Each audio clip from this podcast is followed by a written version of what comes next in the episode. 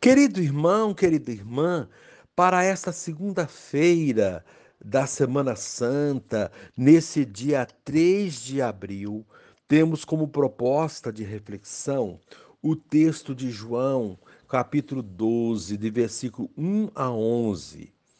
Seis dias antes da Páscoa, Jesus foi a Betânia, onde morava Lázaro, que ele havia ressuscitado dos mortos. Ali ofereceram a Jesus um jantar. Marta servia e Lázaro era um dos que estavam à mesa com ele. Maria, tomando quase meio litro de perfume de nardo puro e muito caro, ungiu os pés de Jesus e os enxugou com seus cabelos. A casa inteira ficou cheia do perfume do bálsamo. Então falou Judas Iscariotes, um dos seus discípulos, aquele que o havia de entregar. Por que não se vendeu este perfume por trezentas moedas de prata para dá-las aos pobres? Judas falou assim, não porque se preocupasse com os pobres, mas porque era ladrão. Ele tomava conta da bolsa comum e roubava o que se depositava nela.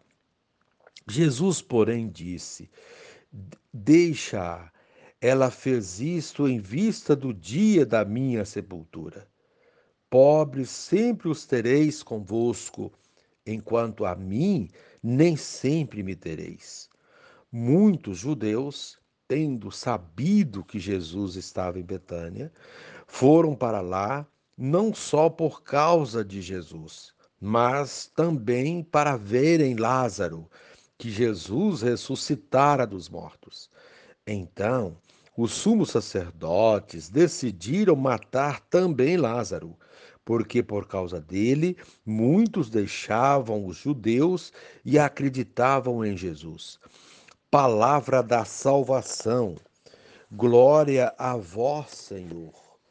Querido irmão, querida irmã, três atitudes significativas se destacam neste episódio. A primeira é a generosidade que brota do coração sensível e amoroso de Maria. Ao perfumar os pés de Jesus, ela o exalta e lhe presta homenagem, e talvez sem ter intenção, o prepara carinhosamente para o sepultamento, que ocorrerá em breve. A segunda atitude é a mesquinhez de Judas Iscariotes. Desdenha o gesto de Maria e se revela mentiroso, insinuando que seria melhor socorrer os pobres com aquela soma. Na verdade, Judas queria roubá-la. A terceira atitude é a intolerância dos chefes dos sacerdotes para com Jesus. Estão de tal modo apegados à ideia de morte que querem matar não só Jesus, mas também Lázaro, a quem Jesus havia ressuscitado dos mortos. Saldo de tudo. Muitos judeus, por medo, se afastam de Jesus enquanto muitos outros mais corajosos acreditam nele. Querido irmão, querida irmã, o clima é de tensão e de sofrimento. Jesus não deixa de ser espontâneo e fiel ao projeto do Pai. Mesmo vivenciando um clima bastante pesado, Jesus faz um amistoso intervalo, visita os amigos, Lázaro, Marta e Maria, em Betânia.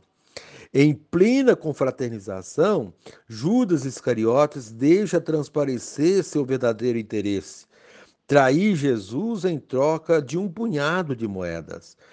A traição é uma, da, é uma dor inexplicável e praticamente inesquecível. Infelizmente, o ser humano é frágil e vulnerável, principalmente quando se trata do apego material, do apego material. Ser fiel a Jesus é uma escolha que pode render qualidade de vida física, emocional e espiritual. que a oração e a participação nos sacramentos fortaleçam nosso desejo de fidelidade. Como proposta do dia, ser fiel ao Senhor não é uma obrigação, mas um privilégio. E encerrando este momento, rezemos juntos.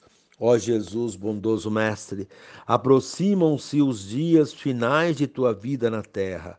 Valorizas o carinhoso gesto de Maria, que perfuma teus pés, enxugando-os com seus cabelos. Atitude de amor generoso e solidário.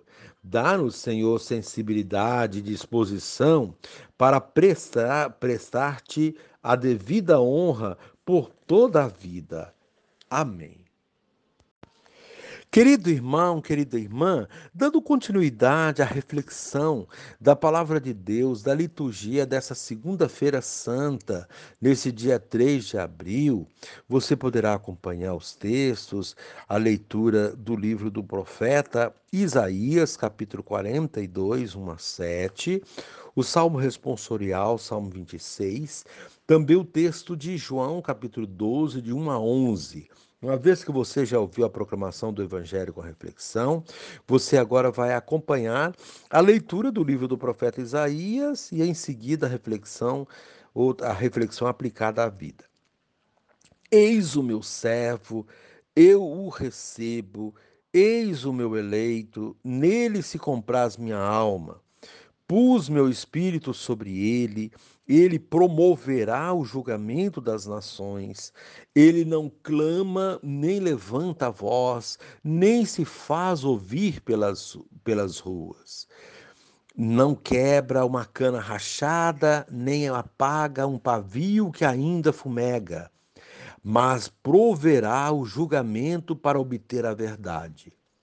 Não esmorecerá, nem se deixará abater, enquanto não estabelecer a justiça na terra. Os países distantes esperam seus ensinamentos. Isto diz o Senhor Deus, que criou o céu e o, e o estendeu, firmou a terra e tudo que dela germina, que dá a respiração aos seus habitantes e o sopro da vida ao que nela se move. Eu, Senhor, te chamei para a justiça e te tomei pela mão.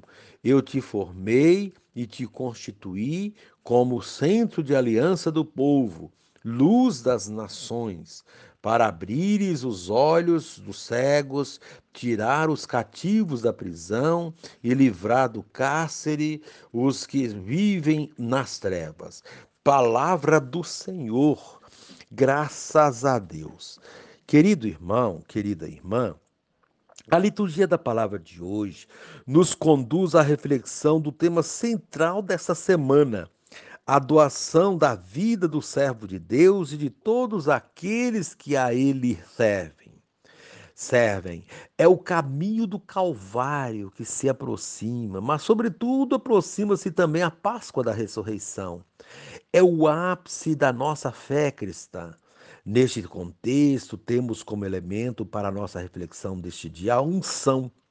Pelo batismo fomos ungidos e desde então participamos da missão profética de Cristo, do seu sacerdócio e do seu reinado. Porém, para que isso ocorra, é preciso fidelidade no serviço, sem temer as armadilhas ou tremer diante das perseguições, das traições e da morte. Quem morre com ele não morre jamais, pois vencerá a morte com a ressurreição. A primeira leitura do profeta Isaías traz a figura do servo ungido por Deus para servir. A unção nos faz partícipes das coisas de Deus, da sua vida. Com a unção, o servo é recebido e eleito por Deus. Deus se alegra na ação daqueles que o servem. Nele está o Espírito de Deus para que haja conforme a vontade dele. Agir conforme a vontade de Deus é ser paciente, perseverante, sem esmorecer diante das dificuldades. Quem age conforme a vontade de Deus não vive reclamando, nem se exalta ou se estressa por pequenas coisas, mas conduz tudo com muita firmeza e segurança. Não se eleva acima dos demais, não força a barra, não apela para atitudes antiéticas ou a qualquer outro procedimento que não condiz com o que Deus espera dele. Não faz propaganda de suas ações, nem faz as coisas para aparecer, nem se vangloriar é aquele que luta pela vida enquanto houver um fio de esperança e procede reta e justamente. Luta pela justiça incansavelmente, a justiça é a meta de suas ações. Quem age assim, embora seja incompreendido por muitos, será compreendido por Deus e muitos também vão esperar dele. É a confiança que Deus Pai, o Criador de todas as coisas, confiou aos seus servos. Foi para isso que Deus nos chamou. É para isso que viemos a esse mundo.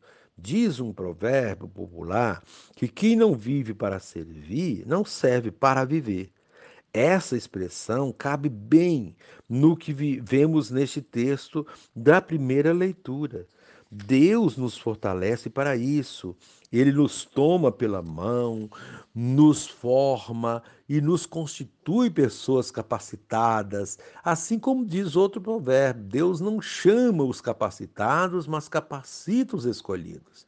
Nossa missão é, portanto, promover a vida. Tal promoção está simbolizada nas expressões ser luz para as nações, isto é, ser exemplo para os outros, abrir os olhos dos cegos, ou seja, orientar, formar, conscientizar, alertar para o reto agir tirar os cativos da prisão, livrar do cárcere os que vivem nas trevas, quer dizer libertar as pessoas de todas as formas de prisões que o mundo cria, deixando-as livres para servir a Deus. Tudo isso aprendemos com o seu filho Jesus. E ele nos ensina como servir ao próximo, como promover a vida.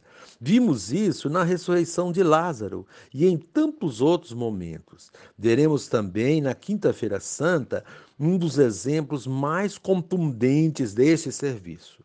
Hoje, porém, ele é ungido por Maria como reconhecimento desse serviço e como profecia da sua paixão, morte e ressurreição. É um ato profético carregado de significados que nos ajuda a entender e viver os mistérios pascais. Jesus está num jantar na casa dos seus amigos, Marta, Maria e Lázaro. Enfatiza a presença de Lázaro, porque a refeição se dá após Jesus tê-lo ressuscitado é um jantar de gratidão. Foi a forma que estes amigos encontraram de agradecer a Jesus pela vida de Lázaro. Mas o gesto de agradecimento não se resume ao jantar. Há algo mais simbólico ainda. Maria unge os pés de Jesus com um perfume caríssimo e os enxuga com seus cabelos. O evangelista diz que a casa toda ficou perfumada. Quando praticamos atitudes como esta, de agradecimento a Deus, emana desses gestos odores que contagiam o mundo. Porém, a inveja e a maldade que estavam alojados no coração de Judas o levam a criticar tal atitude. Por que não se vendeu este perfume por 300 moedas de prata, a fim de dá-las aos pobres? O próprio evangelista se encarrega de dizer que Judas não estava preocupado com os pobres. Disse isso porque era ladrão, ganancioso, capaz de vender a própria mãe, como diz uma expressão popular, como foi, como foi de fato capaz de vender Jesus por 30 moedas. O gesto de Maria foi superior a todas as maldades e comoveu Jesus, que viu neste gesto o prenúncio da sua Páscoa. Maria, sem saber, teve uma atitude profundamente profética, própria de quem ama verdadeiramente. Somente o amor é capaz de gestos tão nobres e desprovidos de interesses. Maria nos ensina com seu gesto o verdadeiro acolhimento ela poderia ter lavado seus pés com a água e os enxugado com uma toalha. ou tido qualquer outra atitude convencional de recepção, mas ofereceu o que tinha de melhor. Quem ama oferece o melhor de si. Deus havia ressuscitado o seu irmão e qualquer atitude seria insignificante perto de tamanha ação recebida. E nós, o que fazemos por ele? Ele deu a vida por nós. Que podemos fazer para mostrar a gratidão por gesto tão grandioso? Deixo aqui estes questionamentos para esta semana tão especial que estamos iniciando. Que ela nos comova e nos mova para ações em prol da vida, sem nos esmorecermos, tendo sempre em mente que Ele nos ungiu primeiro e, como pessoas ungidas, agir, agirmos em prol dos nossos irmãos, sempre com gestos de amor fraterno, com justiça e com acolhimento evangélico, como fez Maria. E encerrando esse momento, rezemos juntos. Pai, livra-me da mesquinhez que me impede de perceber a grandeza dos gestos de amizade. Amém.